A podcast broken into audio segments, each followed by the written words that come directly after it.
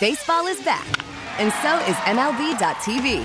Watch every out of market regular season game on your favorite streaming devices, anywhere, anytime, all season long. Follow the action live or on demand. Track four games at once with multi view mode and catch up with in game highlights. Plus, original programs, minor league broadcasts, and local pre and post game shows. Go to MLB.tv to start your free trial today. Blackout and other restrictions apply. Major League Baseball trademarks used with permission. Worried about letting someone else pick out the perfect avocado for your perfect impress them on the third date guacamole? Well, good thing Instacart shoppers are as picky as you are. They find ripe avocados like it's their guac on the line. They are milk expiration date detectives. They bag eggs like the 12 precious pieces of cargo they are. So let Instacart shoppers overthink your groceries so that you can overthink what you'll wear on that third date. Download the Instacart app to get free delivery on your first three orders while supplies last. Minimum $10 per order, additional term supply. Packers and the Buccaneers this coming weekend down at uh, Raymond James Stadium to talk more about that and the rest of the NFL for that matter. Our buddy Mike Tanier, national writer for the Pro Football Network, at Mike Tanier on Twitter, joining us now on the Schneider Orange Hotline. Mike, how you doing?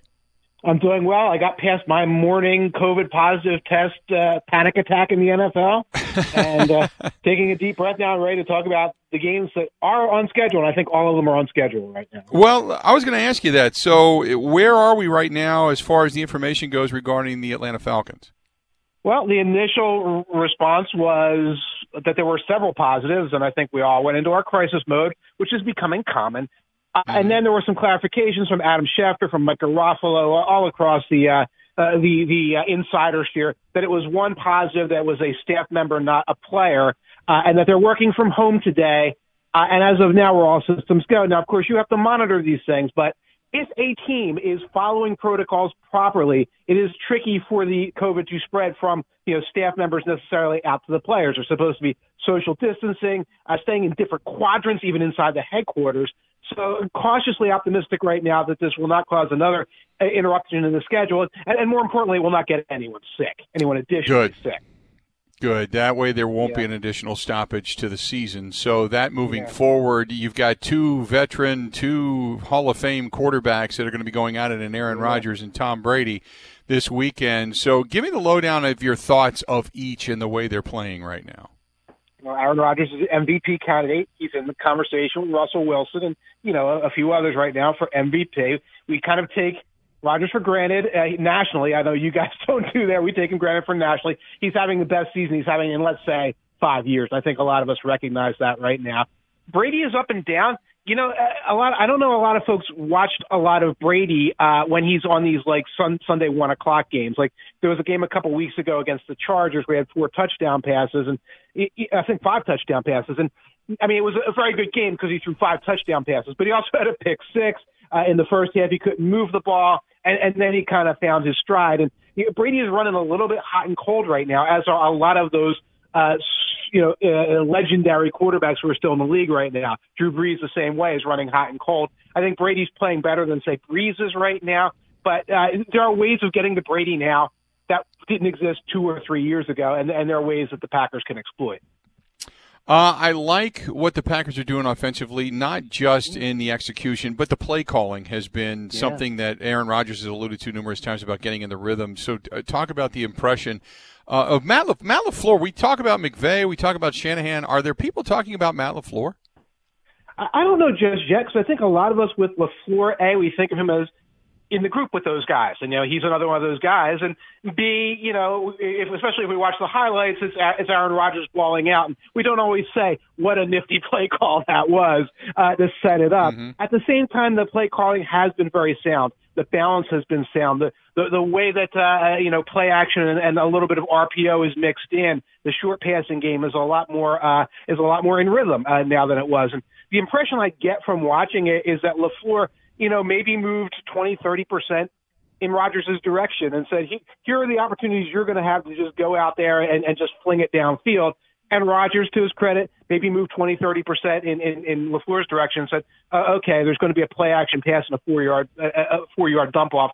I'm not going to be like angry at this. I'm going to let this happen and discover, oh, that four yard dump off can be a 15, 20 yard gain if it happens in sequence. So Both of them are meeting in the middle right now, which is good. And of course, there's a long season yet to come, but it's exciting right now to see the offense working very sequentially. Whereas in last year, it really went, went like fit, fit, spurt, wait for the bomb, and it wasn't really this as good as it could have been. Uh, a lot of people this week suddenly putting the Packers on top of power rankings, thinking that this yeah. is the team to beat going towards a, a Super Bowl. Um, do you do you feel that right now the way they're playing, or do you look at this and say I've got a very uh, low level of cautious optimism? Well, I mean, one of the things we have right now when we look at the schedule is we'll look at the schedule and say, well, you, you haven't had a test yet. Then we'll look at another team's schedule and like you, you you haven't had a test yet of the six, seven, eight teams at the top of the league, if they don't play each other, there's no test. There's a lot of teams right now mm-hmm. that are not very strong in the NFL. I don't think the Vikings are a weak team by any stretch of imagination. Certainly not the Saints. But when you look at teams like the Falcons, it's like, oh, I'm not impressed by you playing the Falcons. Well, the Packers aren't alone in that. There's a lot, there's teams right now that have done nothing but play really bad opponents. So so when you look at that, it's hard to do power rankings. At the same time, the Packers kind of win the bye when you know the Chiefs lose. Yeah, and the Saints have another game right. where they don't look strong, et cetera. So, so when you do these power rankings, you're less saying, well, it's the Packers or it's the Ravens, and they've got a loss already. Uh, it's the Seahawks, but they seem to win every game at the last second. So when you start looking at it that way, of course the Packers are on top. It's not always about what they're doing, though. It's sometimes about what the other teams at the top are doing, whether somebody tripped or somebody had an unimpressive win in the last week or two. You're talking about a four and one team. I think the Rams are very quietly impressing people as well. Are the Rams back? Uh, maybe not to what they were with Todd Gurley and company a couple of years ago when they went to a Super Bowl, but are they back in a much better suit right now? I think they are, but when you talk about not being tested, not playing anybody, they're four and zero oh against the NFC East. That's that's the Clemson right. schedule. You know, that's the, that's the Clemson schedule right now. And, and a couple of the wins were not super impressive. The Giants win was not super impressive. That said, you play who's on the schedule and you demonstrate the attributes of what you're good at, and they are looking very balanced. They look like they solved some of the problems they had last year, where the offensive line and the running game was kind of disorganized, and uh, they weren't playing as well on defense as they could have. They're winning, so they're winning the games they have to do, which they didn't do last year, and that's that's putting them in good a good place. And you know, kind of where they're at right now is I think where a lot of us thought the 49ers would be. The 49ers are struggling right now because of quarterback injuries and other multiple injuries. So there's this opening in the NFC West for a team like that that's that's kind of the balanced team to kind of be up there with the Seahawks who do their, you know, wild tightrope walk every week. And that looks like who the Rams are going to be right now. And so, you know, that four wins early in the season is putting them in a position where they're going to be moving forward and they're going to be, you know, in place to be to, to, to get themselves into, into the playoff chase. Talking with Mike Tanier, national writer for uh, Pro Football Network, joining us on the Schneider Orange Hotline. The other four and one team in the Packers division, the Bears. Uh, how big of a believer are you? I think tremendous defense. I just don't know what to make of the offense, especially the fact that with Montgomery they can't even run the football. They can't run the football. Uh, they're not designed to have like the sort of power running attack. They don't have uh, anything but the most basic caretaker quarterback in Nick Foles right now. And their defense is very strong. So you know, if you tell me, oh, this is going because they've gone four and one, this team's going to wind up, you know, ten and six and make the playoffs. I believe that. If you're going to tell me that from what I've seen so far, they're on equal footing with the Packers, I would I would say no. There's not. It's not even close to that. I, I do look at the schedule coming down the road. They've got a pretty manageable schedule overall. I, I see, you know, the Titans. That's a potential loss. The Rams. I think the Rams are a better team. They could go ten and six. I, I wouldn't I wouldn't look at them and say, oh, this is a team that's going to come up and and and, and do anything more than uh, ride an easy schedule in the early season to going into the playoffs and, and getting hammered in the playoffs by a better opponent. Now I know coming up on uh, Sunday we've got finally a good matchup between the Steelers and a team that is at least seemingly on par with them. I can't believe I'm going to say it, but the four and one Cleveland Browns are they for real? Yeah, you know, I got to write a thing in the New York Times about the Cleveland Browns, and the wild and woolly last four years where they were the analytics team and then they were the anti-analytics team and then, then they were, you know, uh, going to beat us all with Freddie Kitchens because he's a genius. Uh, and that fell apart and they were like Animal House for a while. And, and through all of that, as, as tumultuous and up and down and back and forth as all of that was, they were slowly acquiring talent through all of that time. You know, all those draft picks, some of those guys turned into Myles Garrett and Baker Mayfield, who's gotten a little bit better, and some of them got traded around to get Odell and to get Jarvis Landry and to, and to get Denzel Ward and people like that. So they're a strong team. I have them beating the Steelers this week. Uh, that may or may not happen because the Steelers, like you said, are a very strong team. But in terms of being for real, this is the team we thought with all that hype last year. This is who we thought they were going to be. They're balanced now. They're focused now. They're they're not they're not believing in themselves. They're not smelling themselves. They're going out and they're playing disciplined, good, solid football, and, and that's going to probably put them in a position where they're going to be a playoff team as well uh, come December and January. How good of a GM was John Dorsey? I mean, obviously, some of the picks that he made in Kansas City have paid off. Some of the picks that he made in Cleveland and some of the deals he made in Cleveland have paid off, but yet he can't seem to stick. How how good of a GM is he? I think he's a, a very solid personnel guy who, whose thing is that he kind of hand waves at character questions.